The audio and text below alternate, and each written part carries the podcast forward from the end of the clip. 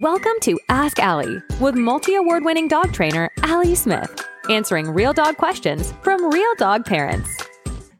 Next question from What's That Rattle um, was that your hound reacts to um, birds and prey animals, um, and how can you manage that, or what can you do?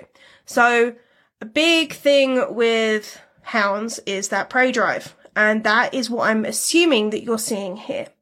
Um, I would be very, very curious how many outlets Doggo gets for that prey drive.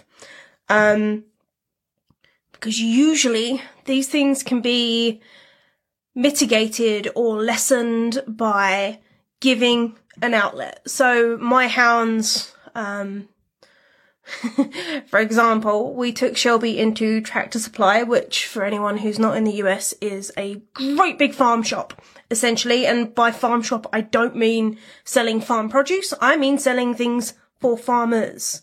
Um, and but it's like a huge warehouse with all of this stuff in, from like goat feed to baby chickens to, they're called chicks, Allie. Um Baby chickens, good lord, how old am I?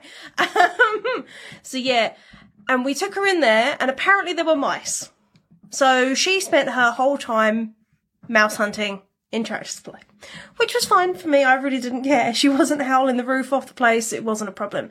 But it means that, or if I wanted to lessen it, much like what you're getting here, What's That Rattle, is essentially that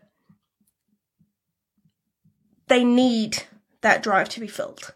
It's like saying, I've got an empty bucket, and when you, or I'm, I'm really thirsty, and when I see that water, you, I'm not expected to drink it. Like, well, I'm gonna. That's just how that works. I don't care if it's salty at that stage.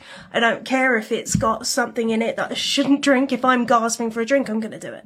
So if we give them that outlet, if we give them a constructive outlet for that prey drive, for that engagement, it's going to help. So something like um barn hunts can be really, really, really good for hounds, um because I even though they're bred for raccoons, rodents seem to do the trick. Um, so barn hunt could be really good. Um if they are into it, something like Fast Cat might be great. Um other than that, if you want something more home-based, I would go for a um flirt pole. And I would just tease the bejesus out of them and get them playing like a a cat. I'm looking over there because Indy's laying on the floor next to me, and normally he likes that word. Um, but he didn't react that time. So that's good. We're moving on.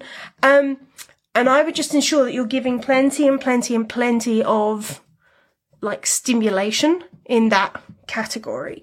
If you want to split the scent work and the actual hunt aspects of it, do. But they are going to need that as much as you can, because a, a big problem when you've got something like a, a hound is that you, I know I certainly did it. It was like I wanted to fight their instincts, um, because goodness only knows nobody wants a hound that's howling at six o'clock in the morning when you've let them out for a wee. It's a pain in the bum.